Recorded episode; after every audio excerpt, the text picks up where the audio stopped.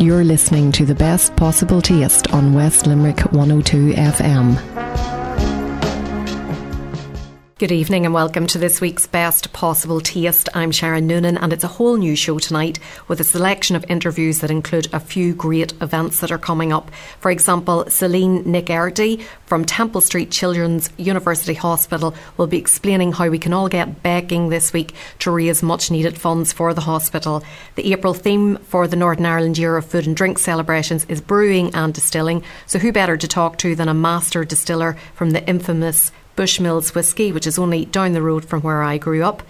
Lily Ramirez Foran and Anthony O'Toole will be talking Mexican food with me. And finally, at the end of the show, I'll be talking to Liam Edwards, chairperson of Kinsale Good Food Circle, about the All Ireland Chowder Cook Off that's taking place later this month in Kinsale, and that's on the 23rd and the 24th of April. If you would like to get in touch with me, I'd love to hear from you. Please drop me an email to s.noonan at live.ie or you can tweet me at Queen of Org as in Queen of Organisation. So let's get the show on the road, as they say, and put the call in now to Celine from Temple Street Children's University Hospital to find out about the Great Irish Bake. Bon appetit. Yummy. Grubs up. Delicious. Mmm. Celine, how are you this evening? I'm grand, thanks a million. Are you in your kitchen practicing your baking? I am, of course. Because Any opportunity. Because you're getting ready for the Temple Street Great Irish Bake, which is on Friday, the 15th of April, which is this Friday. That's it, that's it. So tell us what it's all about. Great. Well, it's a really simple premise. It's just we're asking everyone around the country to hold a bake sale either at home, in their community centre, in their creche, at school, wherever. Get their friends together, get the local community together, and just sell some cakes and raise some funds for Temple Street. It's that easy. It's not the first year that you've done it, so it obviously has been a very successful fundraiser in the past. Absolutely. This is the eighth year now that uh, that we'll be holding it, and it's grown every year. It's fantastic. It's really um, it's really become uh, a tradition almost in the diary. So so we have growing numbers every year. You do offer a lot of support there to people that want to get involved. So tell us what you can do for somebody that says, do you know what, I'm going to do this on Friday. Yeah, absolutely. Well, first thing we do is we send out a supporter pack. That has everything from stickers to balloons to posters, everything you need to get yourself going and to decorate your cake sale. We also send out regular newsletters to all of our bakers to give them some inspiration, give them recipes, and uh, we keep them updated on all of that. We have a whole load of resources on the website, loads of things like bunting and um, and more posters and invitations and all those types of things that they can download. So there's loads of resources that people can use to get going. And you're talking about inspiration there. You have on the website Rocky Road Bar recipes and quadruple chocolate cake, all very calor- calorific, but sure, we won't complain about that. It will be Friday. And you also have a Lily's St. Clement's cake, and that's because Lily Higgins is your ambassador for this event. Yes, yeah, we were delighted. We approached her um, earlier in the year and she was thrilled to get on board.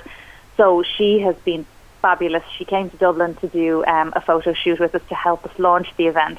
And she's been giving us loads of advice and loads of materials to keep our bakers, uh, I suppose, uh, inspired and to get them going in the kitchen, give them loads of advice. So she's brilliant. She's absolutely fantastic. And Lily is one of the judges on the Great Irish Bake Off, which is on TV every year. It's hosted by Anna Nolan, isn't that right?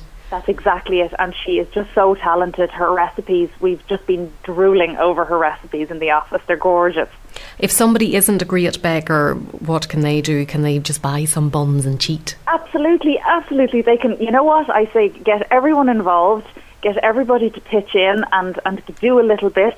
Our, our thing is that it doesn't have to be elaborate, it doesn't have to be anything too fancy. It can be Rice Krispie cakes, they're retro. Absolutely.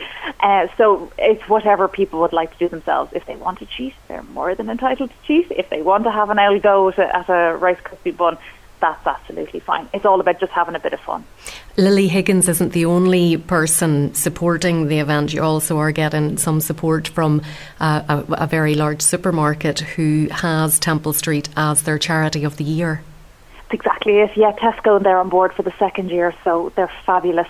They're holding the um, bake sales in temp- in Tesco stores all around the country, and their staff really are amazing. They go above and beyond uh, for Temple Street. So uh, as their as our charity partner, they've raised 1.3 million for us in the last year, and they're doing huge amounts for the Great Irish Bake as our sponsor. So we're thrilled. That is incredible. It is absolutely incredible, and I I know personally from knowing people in Tesco's who love this event in particular, they loved it last year, that it is seriously competitive in some of the stores. So I understand. I hear that some of them get up at four o'clock in the morning and start baking, and so everything's absolutely fresh. And just you know, the enthusiasm of the staff has just been amazing, and they re- and the com- the competitiveness is hilarious and brilliant. So we're absolutely thrilled that they throw themselves into it so wholeheartedly. They're just they're brilliant supporters. And people shouldn't hide their creations under a bushel, so to speak. They should let us all see what they've made through Twitter Absolutely. and Facebook. And you have a hashtag there on Twitter, I see. We do. It's share them with us at uh, hashtag Great Irish Bake. So we're asking everybody who gets involved to send in their creations, to send in maybe their cake wrecks. That's absolutely fine too. We want to see everything because um, it's all about just having a bit of crack with it. And so definitely uh, we have, you know, we're on Facebook and we're on Twitter and we're on Instagram. So whatever way you want to send them to us, we'd love to see. You said there about Tesco's have raised 1.3 million for Temple Street.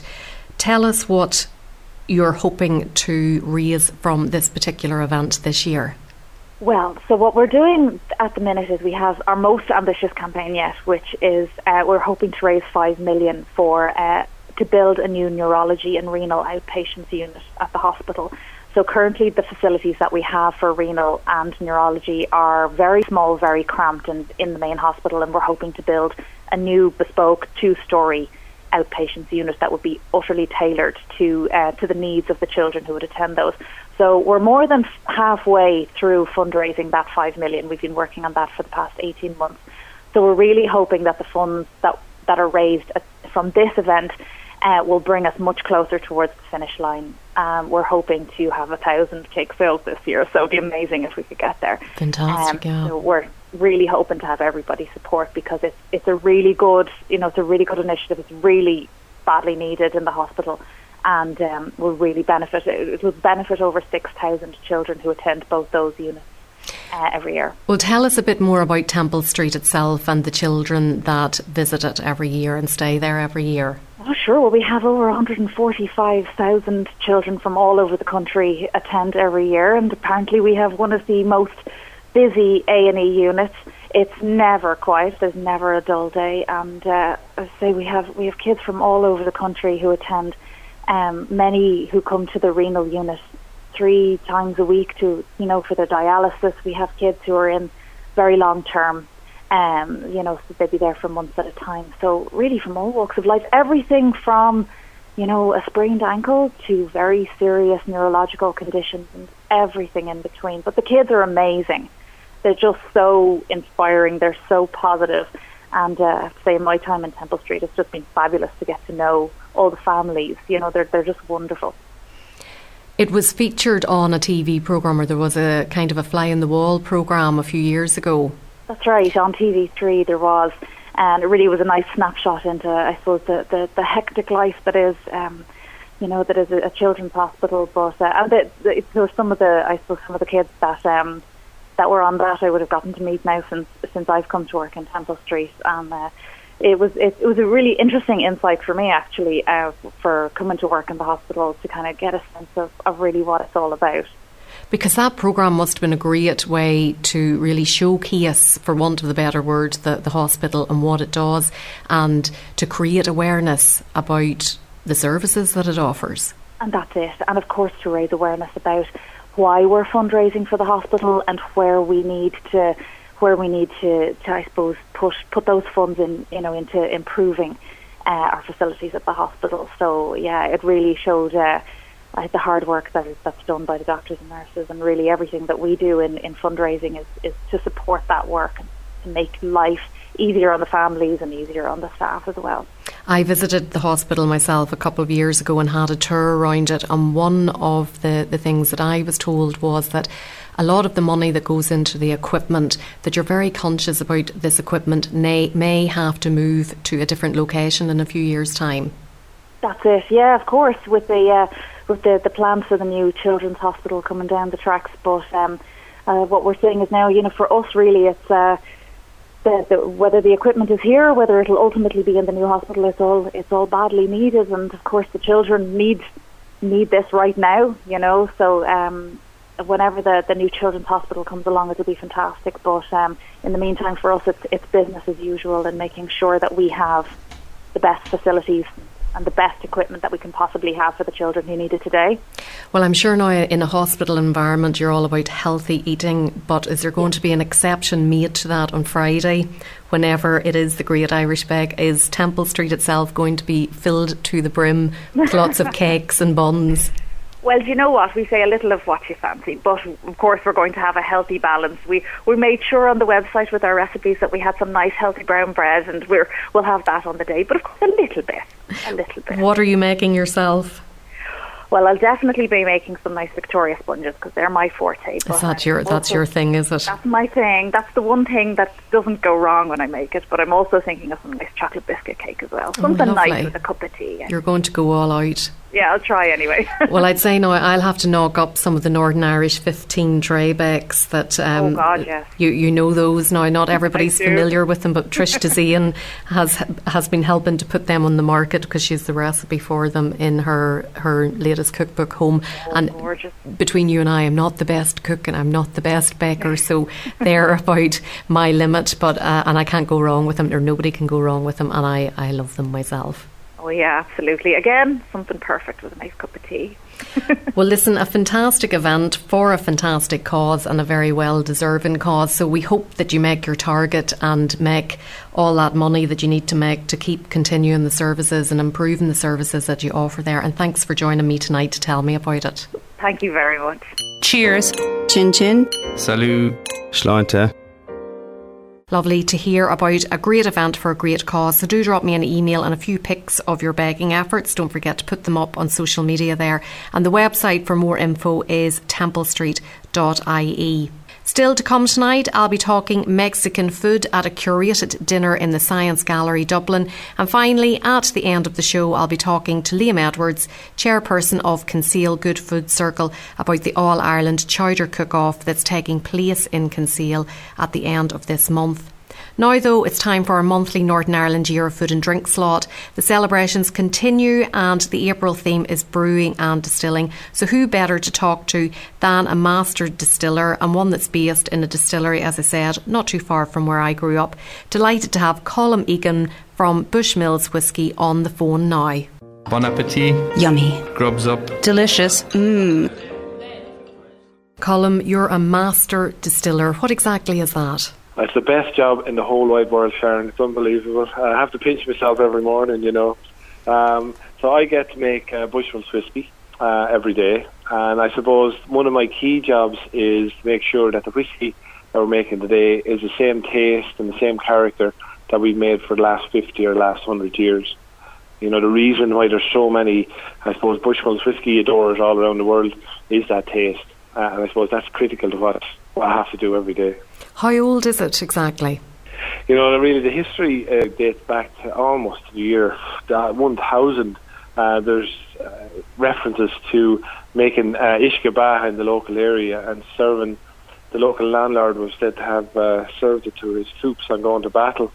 Uh, and way back then into 1608, so over 400 years ago, Bushmills got his first license uh, to distill whiskey uh, into the area called the Route. So that's the area all the way around the distillery itself.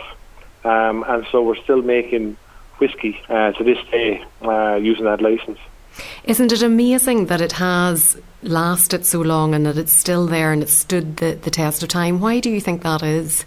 Well, you know, I think the, the great thing about Bushmills is uh, we just don't compromise on quality. So really, once get people taste it, uh, they really appreciate how smooth and how easy and how enjoyable it is. So I suppose my biggest problem is to get just to get people to taste it. Uh, and really, it's that quality, that taste mark that has really stood the test of time. We haven't happened upon the recipes uh, in the bottles today. So those recipes, if we're making whiskey, have been handed down from master distiller to master distiller. I suppose I'm very privileged to be in possession of that knowledge uh, right now. Um, yeah, and, and, I suppose I'm very proud. I suppose to represent you know over 400 years of whiskey making in the area. Um, so there are, I suppose, differences uh, to Bushmills. So it's that smoothness. So we distill the whiskey three times. So when you take a sip on your tongue, uh, you can immediately get that uh, wonderful fruity, uh, light, floral character.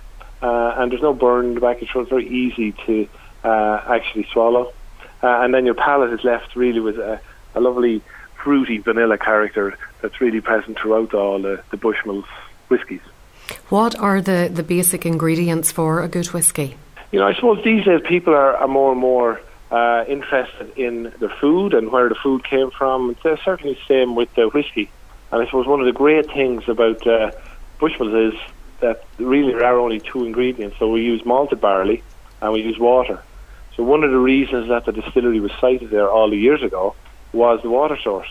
Uh, so we are using the same water from St. Columb's Rill. Uh, Rill is an old name for a dam. Um, and then we use uh, malted barley, really from mainly from Cork and from Wexford. Yeah, so the ingredients really would have been all uh, based, I suppose, more locally in, in times gone by. Uh, in that there would have been a lot of barley sown around the, the distillery itself. So what would have happened is in the summertime, a lot of the workers in the distillery would gone out to harvest the crops. crops. They would have brought them in, uh, stored them, and then they were still uh, actually during the winter time. So it was, uh, you know, back a few hundred years ago, it was more like almost like farmers making and using their excess crops to make the distilled spirit. You know, as we come more into more recent times and volumes would have increased, we would have the barley itself has to be allowed to sprout, and we dry it then o- o- over uh, open um, uh, air. Sorry, we blast air up through the barley itself um, so that uh, those activities would have been called malting. So we would have had our own malting uh, on site, and we would have, I suppose, in, as production increased, then we would have outgrown the way that we sprouted the barley. So we would have had to go uh, and get uh, malting companies to do it for us. So the last malting company closed in Newtownards uh, about 20 years ago, and now there's only two remaining in Ireland. Uh, that's in Cork and in uh, Kildare. So that's where we get all our malted barley from these days.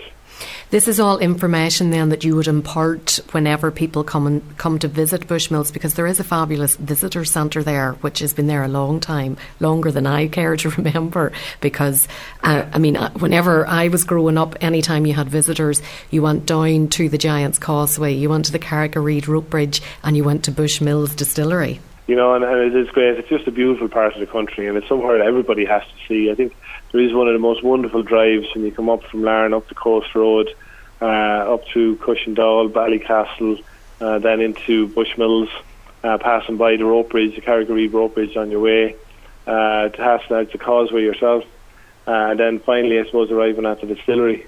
Um, and I think uh, one of my best memories is having uh, a whiskey on the causeway as the sun goes down over the horizon. And really, it's almost as if you're going back in time the causeway is untouched or unmoved by uh, anything in recent times. It's, it's the same now as it was 10,000 years ago. And I like to think our whiskey hasn't changed in a long number of years either. So I think there's a great, I suppose, marry or match when you're t- tasting a whiskey on the causeway. But I'm very proud of the way that we make Bushmills. So proud of the fact that I want people to come to the distillery. So we welcome over 120,000 visitors from all over the world, uh, and we show them each stage of the whiskey making process. So we show them where we take the water, and we take the barley in, uh, where we mill the barley, and we take the essence from the barley and we ferment it, and we distill it then three times. Uh, we actually have ten beautiful gleaming copper pot stills, uh, and the aromas when you go through the stills and through the still house is just uh, amazing. It almost entices you in the whole distillery itself. Uh, and then we age the distilled spirit in oak barrels uh, for anything up to 40 years, uh, but for a minimum of three and a half to four years. Um, and the impact, I suppose, that the wood and the oak has on the distilled spirit is just truly amazing. Uh, we use barrels that have been previously seasoned uh, with bourbon from the States. We go to Spain where we get sherry casks, and we go to Portugal for port casks. And we age the spirit in these different casks. And when we take out the whiskey from the barrels, they actually taste very, very different. And I suppose that's really a lot where the brands come from then. So we've Bushmills Original, which would be mainly coming from bourbon season barrels. We've Blackbush, which comes from mainly sherry season casks. So very different styles, very different tastes. But I like to think both are beautiful. I w- always give the advice to anybody going, like, don't be the designated driver because at the end of that tour, you get to taste some of those different whiskies that you've just mentioned and you have to guess which one is which, don't you? Yeah, that's it. I like to compare as well. So, we, we, like, we do obviously think that Bushmills has a style all, all of its own. Um, so we will get you to taste the different whiskies in the range: the original, the Black Bush, the ten-year-old single malt, the sixteen or the twenty-one-year-old single malt, and then we actually get you to compare that to Scotch and to American whiskies, and it just really shows you the huge variety that there is uh, in the world of whiskey. But most people push pick the Bushmills, so you know it always makes me happy. Gives a reason to, to my day and brings a smile to my face when I see someone trying uh, whiskey for the first time in the bar after after their tour. I'm curious now about you and how you became a master distiller and what you had to do to become one because it might not be well known that you actually studied down in my new neck of the woods at the University of Limerick. I know, shall we change places? I think we did. Uh, yeah, yeah, we did a switch. uh, I studied down in uh, University of Limerick, so it was actually NIHE for the first couple of years and became a university, I think, in 1990. Uh, and I did production management. So uh, it was a very good course. I loved Limerick. I really enjoyed uh, my time down there. Uh, my old haunt, the stables, really was. Uh, have great memories.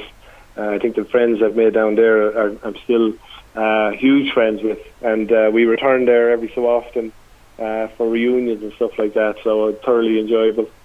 Uh, and really from there, I suppose it was a great degree, and I was able to do lots of different things. And I went into uh, breakfast cereal manufacturer, which, believe it or not, was the start of my olfactory training, where I trained really on taste and smell uh, of breakfast cereals. Then I went in and got a job in a brewery over in London, Anheuser Busch, um, and then I joined Irish Distillers, bottling and blending of whiskey in uh, Dublin. And from then, uh, I had a great career move up to Bushmills. I suppose I had a real passion for whiskey, real passion for taste, and I just really feel feel now as if I've almost come home. I, I get this great homely feeling uh, when I am up there, uh, and it is uncanny. I think I was almost destined to be there.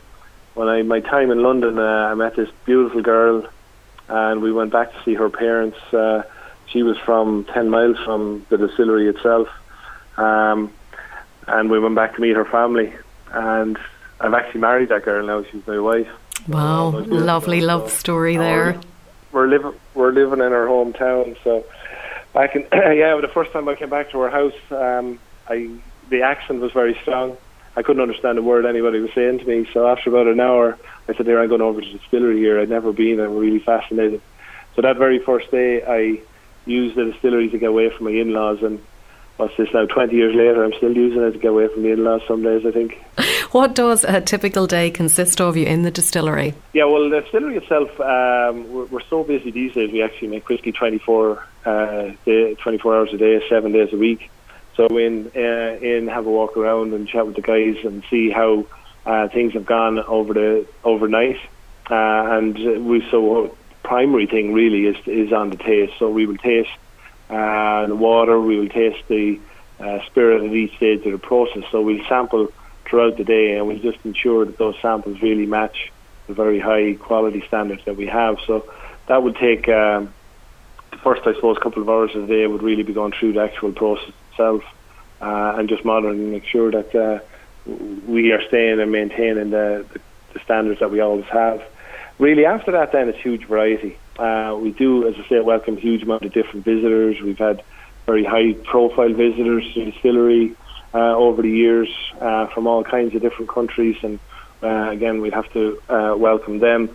Um, but then we're also looking to the future. So a lot of what we do is kind of innovation. So we are looking to say, well, what are the next whiskies that are coming out? So what are we going to be producing in five and ten years' time? Um, because what we distill today isn't going to be put into a bottle uh, for at least five years. So you're always really monitoring and trying to come up with nuances that will match the tastes uh, in the in the future itself. Um, so there's a lot of people that work in the distillery as well. So like I've over 100 people working working there. So I have to ensure that they're happy at their work every day as well. Um, so I have that whole side to it as well. It's a great. The main thing really is down to the taste. At the end of the day, it's really all about the taste. Well, it is a fantastic place to, to visit. I have very fond childhood memories of it, albeit I didn't get to didn't get to, to taste the, the whiskey in those days. So it's great that it's the Northern Ireland Year of Food and Drink at the moment, and I'm always saying on the show that there's never been a better time to visit Northern Ireland, and that they should definitely take in a trip up round the North Antrim coast and give a spin into yourself and make sure that they say that they heard you on the show here. And thanks so much for talking to us this evening. My pleasure, Sharon. Thanks a million. And look, come up and see us at the distillery, please do, and mention my name, and uh, you'll get in and do an extra special tour for any, any of your listeners. That's too good an offer to refuse now. Thanks, Colin. All right, bye bye now. You're listening to the best possible taste on West Limerick 102 FM.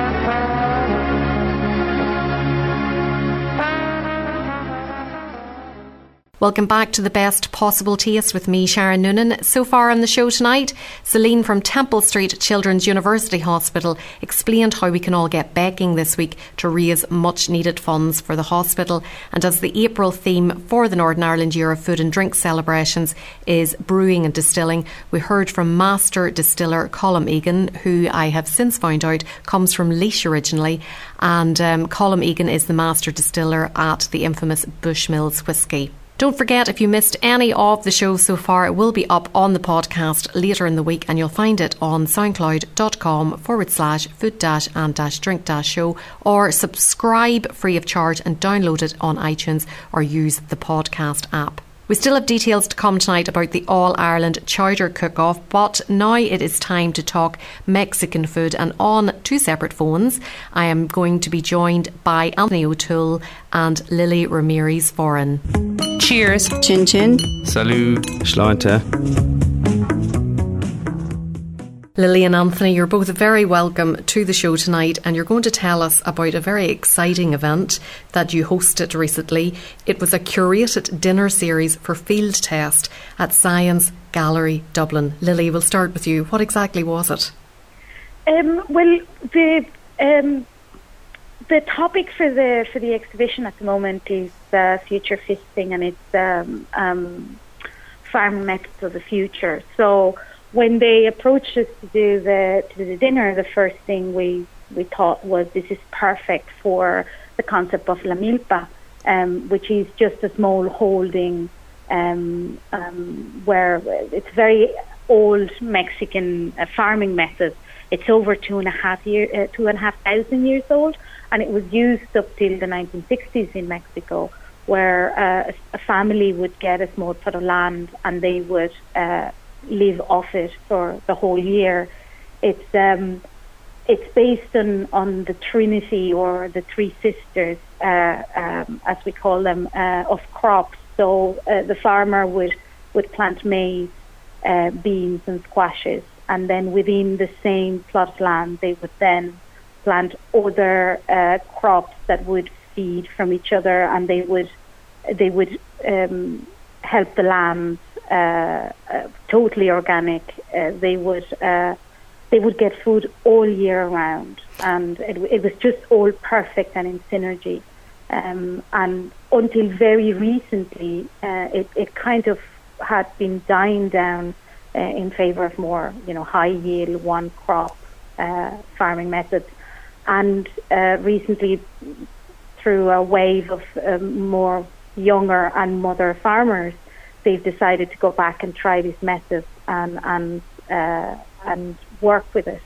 So we decided this was perfect to um, to base the dinner on. So all our all, the whole um, the whole concept was based on beans, squashes, and um, maize.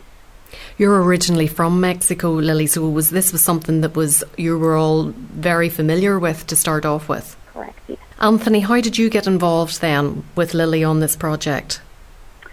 Um, well, myself and Lily have been friends for many years, um, and we kind of bonded over our love for Diana Kennedy, who's an English person who's made herself known in Mexico, and she's um, about tradition and documenting and preserving traditional culture in Mexico. because it's quite regional.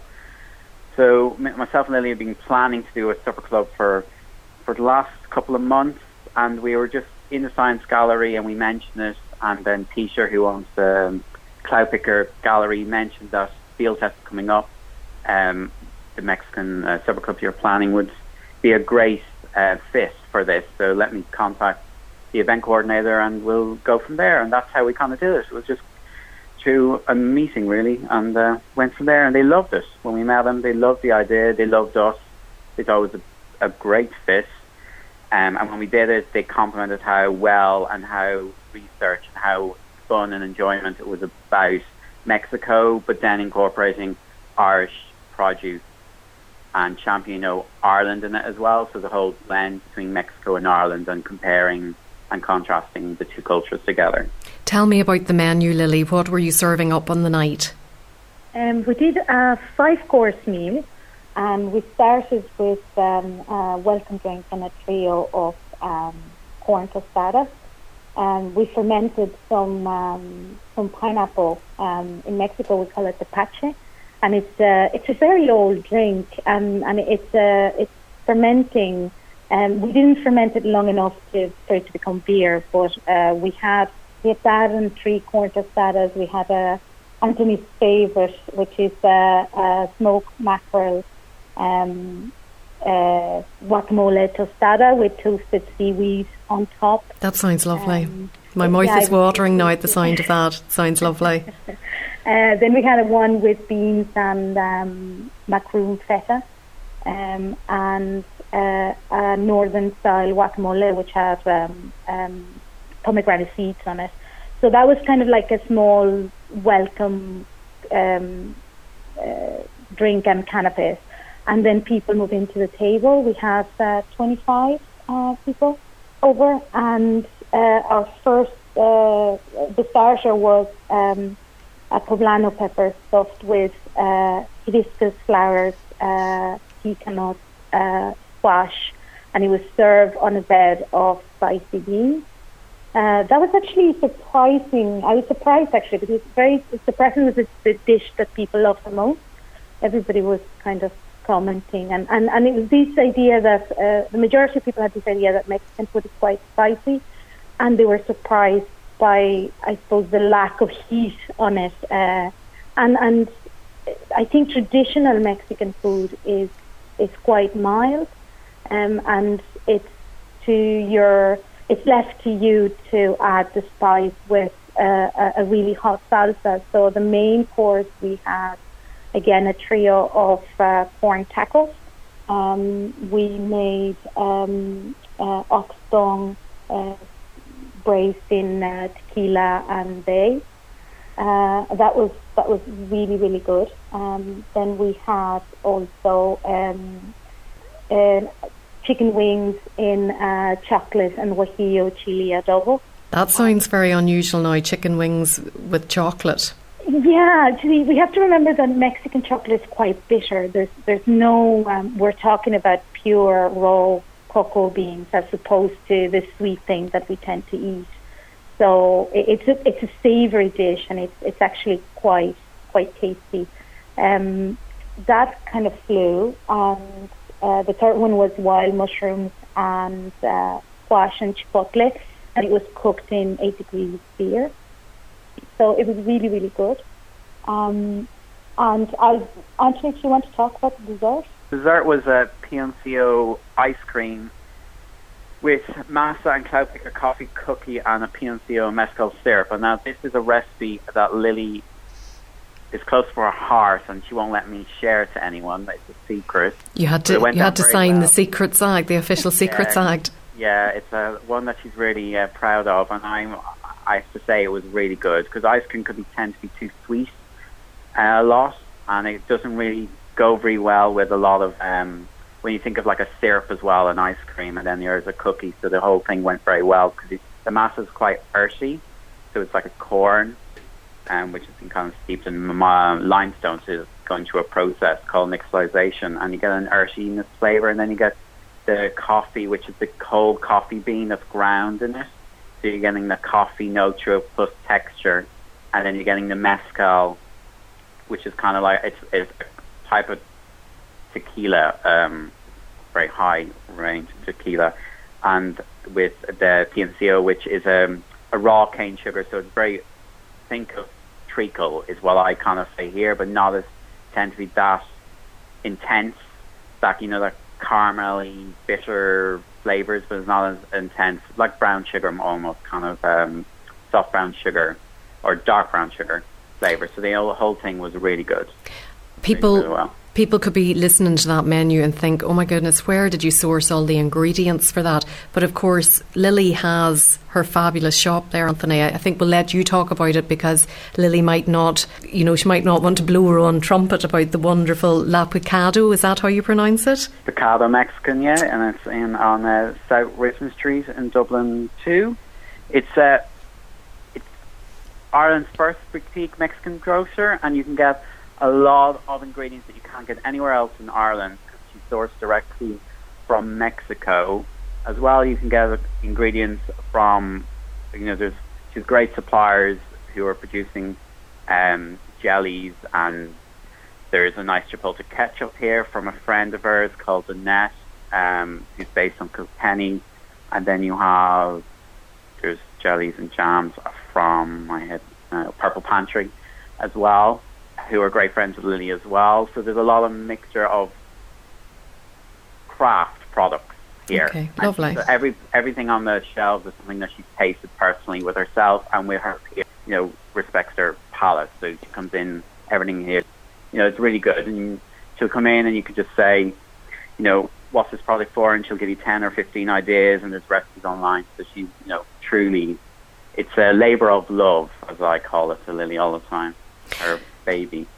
Well, the dinner now, there was only 25 people at it, so it was very exclusive. Have you plans to do another one in the future? We have uh, definitely planning to do another one um, the beginning of May, May 5th. We just need to confirm the plans this week, but definitely it's happening on May 5th.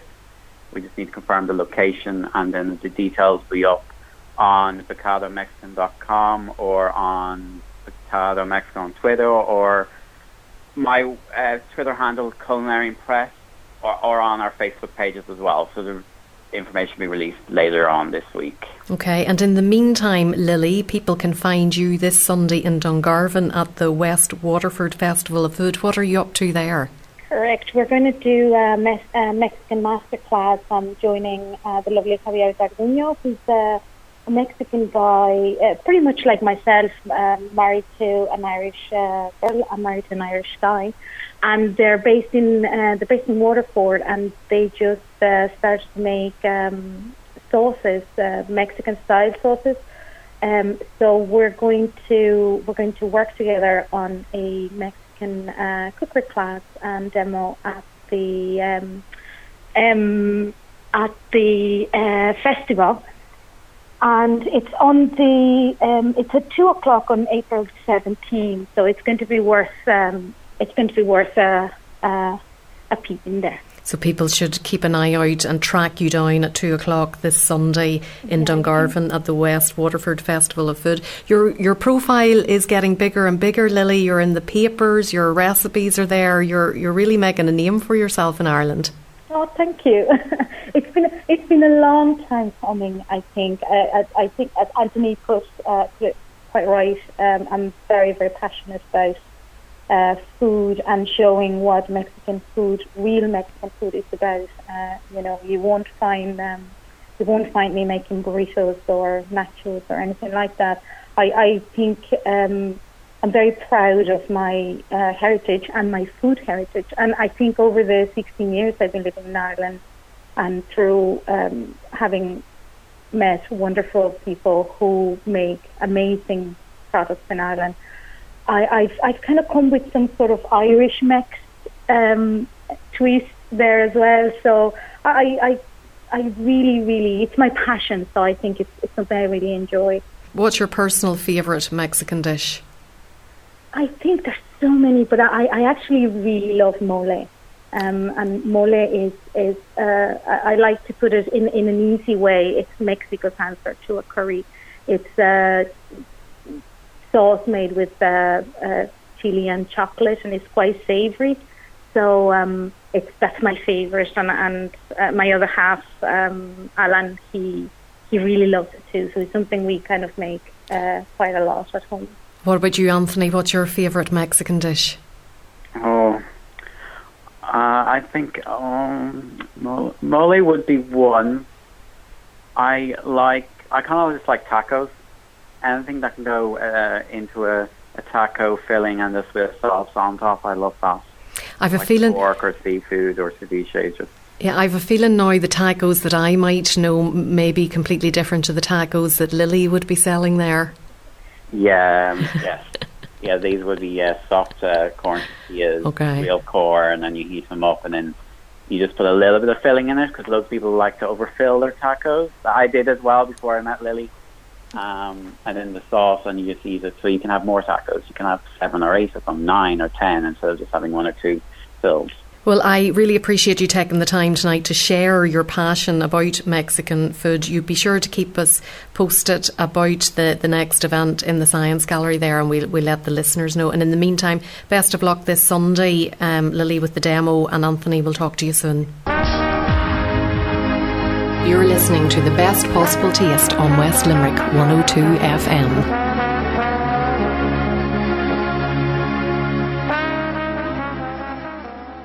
Welcome back to the best possible taste. I'm Sharon Noonan, and just before the break, Anthony and Lily were telling us all about the Mexican food that they served up at a curated dinner in the Science Gallery in Dublin. That sounded like a fantastic menu, and definitely look out for in the future.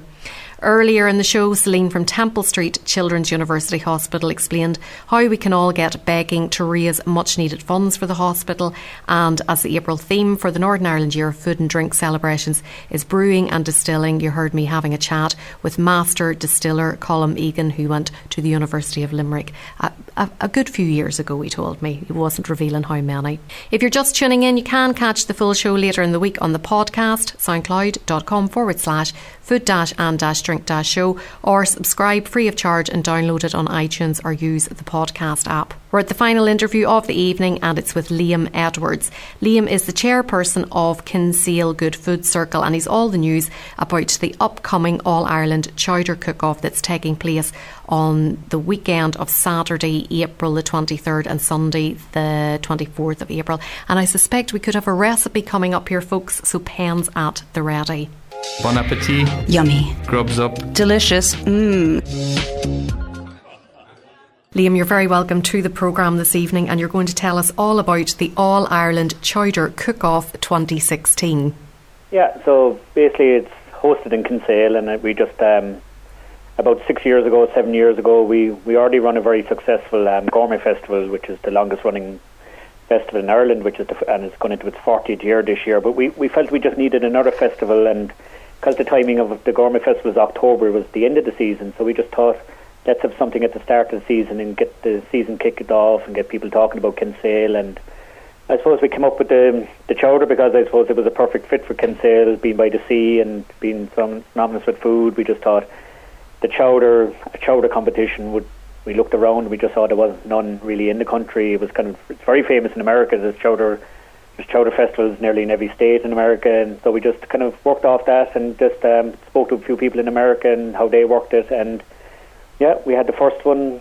Five or in our sixth year now. We had the first one, and um, we kind of started off small, like every festival, and it's just grown and grown, and we're kind of very happy with the progress of it now at the moment, and we just think it's going from strength to strength, and we just think chowder chowder is such a kind of a um, everybody has their own version of a chowder, and we just thought, no, this is a perfect example of chefs showcasing how they do their own chowder. Like no, there's no bad chowder out there. I don't think by any any any of the competitors. It's just a different version of of, of the chowder, and that and that's what every all the the, the punters love. They love the different versions, and I think you know it, it is definitely having all these chowders in one room is a, is a novelty kind of a, an idea, you know. Well, you are going to give us a chowder recipe later yeah. on now, but before we get to that, just to find out a bit more about it, how it all works.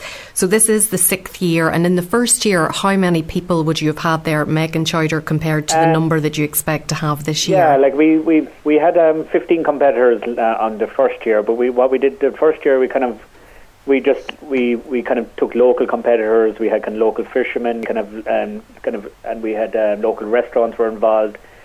So the next year we kind of we said, look, will we try to do a different angle on it? Will we try and just concentrate a bit more around the, around Ireland, you know, and we just try and get um, from different counties and you know, and let's leave the local restaurants out of it because you know, let's leave the, the good food circle restaurants out of it for a year or two, and just lets us kind of concentrate on entertaining these people, bring them into it for the for the weekend, and it really worked. You know, we kind of we we like we touched base with restaurants that we know that we wouldn't have normally touched base with, and we know we've built up a great kind of a rapport with them. And Joe, we've we've gone back to those restaurants. Anybody in Kinsale who's who's who's up and down will visit a restaurant that has competed in the Chowder Festival down in Kinsale. So last year we had 28 competitors. So I mean, it's nearly we try and get one from every county.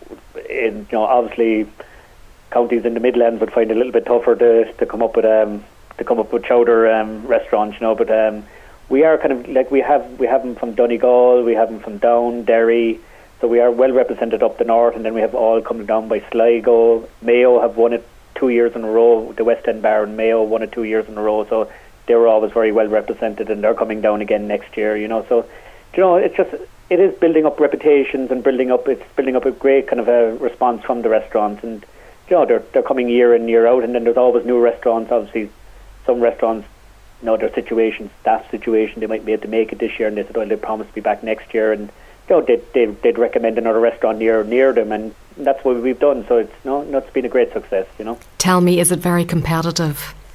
Like it is, you know, you know, chefs, chefs, you know, chefs will be competitive. You know, they'll have a bit of banter, you know, but they'll they'll all go around and they'll look what what other chefs are doing, you know, and it's all very friendly. But when it comes to it, John, everybody loves to win, you know. They're in it to win it. That's why they're there. I mean, it's it's a great marketing profile for a restaurant as well. You know, you you are deemed Ireland's number one chowder. You know, we are the hosting the, the All Ireland Chowder. You know, and you are you are deemed Ireland's number won best chowder. You know, so I mean, they they they do use that marketing profile an awful lot as well. You know, who won it last year? Um, it was Louth one it. Fitzpatrick's and Louth.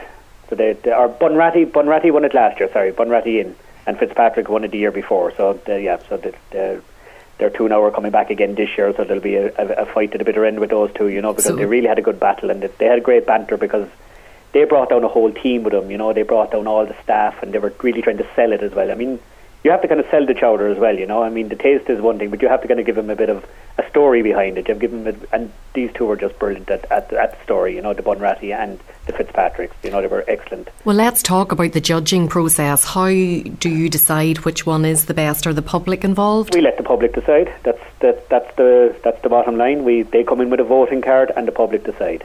That's it's a very straightforward process. They, they everybody who enters just receives a voting card with the, the list of the competitors they take their one, two, three, and we they put it into a box and we, we count it at the end. And how many people do you have doing that? Um, Is there like a cap we, in that?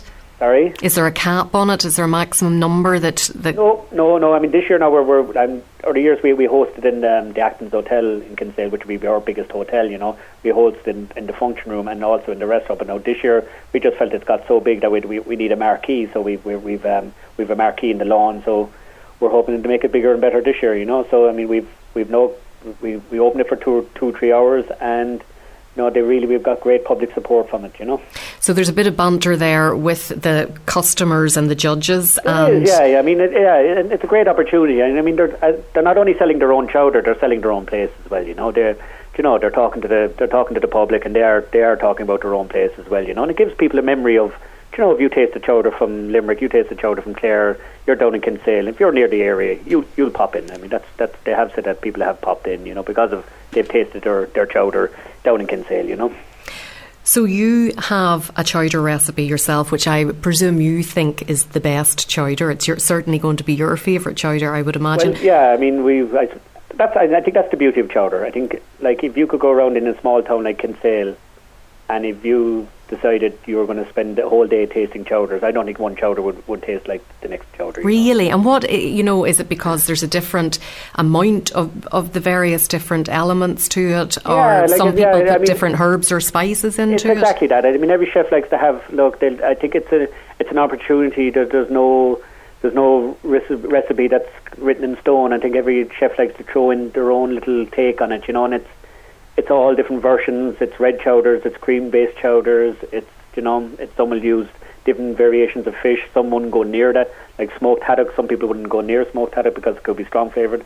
Others make beautiful smoked haddock chowders. You know, it's you know, it's it is it is it is a great opportunity for chefs to show to have their little twist on it. You know, I do think.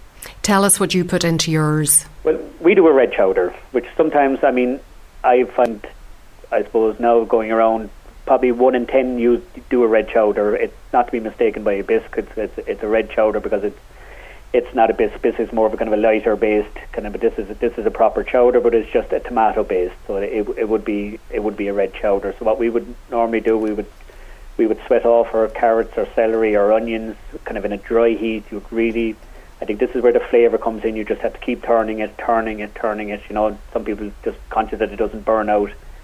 Then we would add our, our prawn shells, and like that again, it's kind of a dry heat, and you just have to keep turning, turning it will moisten a little bit because the, the, the flavors are coming off the shells, you know, but it's just to get that keep turning because that's where the, the flavor really is. It, it's all about the stock, you know, the flavors in your stock. What you do afterwards is you're only finessing it, but the flavors in the stock, you know. So that's where we spend all our effort in. And like what we do then is just add a bit of um, tomato paste, a little bit of white wine at this stage, just to and just keep turning, turning, turning all the time. So we we would do that for about an hour. Some people would say, look, you know, where where would I where I get an opportunity to just keep turning uh, at it for an hour. But the, the chowder is very important to most restaurants, and it's also very very important to us. So we would do that for about an hour, and then we would add our water in it, and then we'd leave it boil, bring it to the boil, and we'd leave it simmer for anything up to three to four hours. Then we would strain it. And what we do in a restaurant in a restaurant situation, you can have a conveyor belt of chowder, so we would strain that, and we'd have another chowder on the go straight away, you know that kind of way. So we'd strain that, leave it overnight. Then we would come back the next day, we would bring that stock to the boil. We just add a little bit of roux to it, just a pinch of um, bouillon, and then what we're doing then is just tasting it all the time. You know, tasting as we're bringing it up to the boil, we're just tasting it and tasting it. Um, sometimes we might add a little bit of touch of cream. Sometimes the, the there might be a very powerful fish fish stock, so but a little bit of cream just brings a little bit of the the fish stock down a little bit, and it adds a lovely kind of twist to it, like you know. But it would be a red chowder still, you know. So then that as, as it thickens, you just get your perfect consistency. Um, so then at, at the very end, we would add a, would, the only herb that we would put into our chowder is dill. You know, um, dill is kind of really synonymous with with chowder, you know, and it's probably the most used herb in chowder. Um, kind of just marries well with um, white fish, you know. So we only use kind of local white fish in our chowder. We don't put any vegetables. We don't and that's not to say that I wouldn't, you know, every, as I say, every every chowder to their own, you know, but we wouldn't put any vegetables or anything into it. We would just use local white fish. Good fish now would be ling because it really holds, doesn't flake into pieces. It really holds its um, flavour and it really holds its texture in the chowder. So ling is a great fish to use. You know, some people might say, "Oh, I wouldn't use ling because you know it's not really the one that's used." More people would be would know haddock or they'd know whiting or they know um, cod, but ling is a great fish for chowder. So we use we use kind of ling, we'd use cod, and whatever whatever the fishmonger kind of recommends that he would have in, we, we would we would put it in. But it would be all local white fish that we would put into our chowder, you know. So that that would be how we would finish off our chowder, you know. Have you any idea how much of it you make on average per week? Um, well, what we would make it 20, li- 20 liters is what we what our pot would make. So we, we, we go through we go through about yeah. On a summer we could go through three of those pots a, a, a week. You know, so that's uh, sixty liters of chowder. You know, lovely. Yeah, yeah, very popular, and that's in summer when you would think that maybe soup isn't as in vogue in summer as it would be in winter. It is, but I suppose you know the tourists the tourist trail that comes to Kinsale, they they like to get a favourite fish straight away, you know, and they, they do rely, you know, chowder gives a, gives a nice taste to the restaurant, you know, see what their what their chowder is like. And the Americans love chowder. No, they really do. They have a they have their own versions of chowder, obviously, and you know, the the red chowder is kind of a lot used in Boston. I mean, we we have a going back to our chowder festival, we have a massive connection with um, we're twinned with Newport in Rhode Island, so one of our prizes for the and it is every year, is that we, we arrange a trip to Newport. They have a chowder festival in Newport, which attracts about 15,000 um, people to their festival, you know. Obviously, ours wouldn't be as big as that, but yeah. Um, so the the people who win the the restaurant that wins the the chowder festival festival this year will get um, an invite. So we will arrange their flights and their accommodation, and they will get to attend the chowder festival in Newport. You know, so it's That's a fantastic It prize. is, yeah, and they get to promote their own restaurant there as well, you know. So it's another opportunity to kind of promote yourself abroad, you know. Yeah, and build up your connections, as yeah, you say. yeah, and it, it has worked well. And I mean, the look, the, the restaurants that we've spoken to, the, that have been over there, they, they've loved it over there, and they've been well looked after. And it, you know, it, you know, as you said, it builds up their reputation abroad as well, you know. So you know, it's worked very well, you know. I have to ask you: Is your restaurant handed down to you through your family? It is. Yeah, It is. We're, it's a well, uh, yeah, we're, we're 43 years in business now, so Okay, so that like it's it's tried and tested. That is it's for tried sure. and tested. Yeah, yeah. Because it's tomato based, can you argue that it is a bit? It, it's much healthier than one that has the cream. You could it? argue that, yeah, definitely, definitely. I mean, I'm like you will get people. I mean, we we like to we like to tell people that it is a tomato based chowder before because you know, probably more. It's the the cream based is probably uh, you get it more regularly in restaurants. So we we do like to tell people, look, this is our chowder. It is a red based chowder, but yeah, definitely a healthier option as well. Well, thanks so much for sharing the recipe with us and No for telling us about the the cook off. It is on Saturday the Saturday and Sunday of the weekend, the 23rd and 24th. 23rd and the 24th of April. And if people want to get more information, if they go to kinsalerestaurants.com, all the details are All there. All the details are there, and look, um, hopefully we'll have the weather on our side, and a trip down to Kinsale is only a few hours away, so Absolutely, yeah. And a fantastic weekend awaits. Liam, thanks so much for You're talking welcome. to me this evening. okay. Thanks very much for having me. Cheers. Chin chin. Salut, Sláinte. Sadly, that brings us to the end of tonight's show, which, as I've said before, it'll be on the podcast later in the week. Thanks so much for your company, and of course, to all of tonight's guests Celine, Colin, Lily, Anthony, and Liam. Until next week, when the plan is to get some wine recommendations from our resident wine guru, Ron Forrestal. Sinead Hennessy from Fáilte, Ireland, will have details about some other food events coming up, and Imen McDonnell, aka Modern Farmette, is due in the studio to talk about her wonderful new cookbook. Lots to look forward to, as always. So until then, bon appetit. Do you want to get in touch with the best possible taste? Do you want to come on, share a recipe, review a cookery book, or just have a general chat about what you like to eat and drink? All you have to do is get in touch with me, Sharon Noonan, by sending an email to s.noonan at live.ie or send me a tweet at Queen of Org. Bon appetit!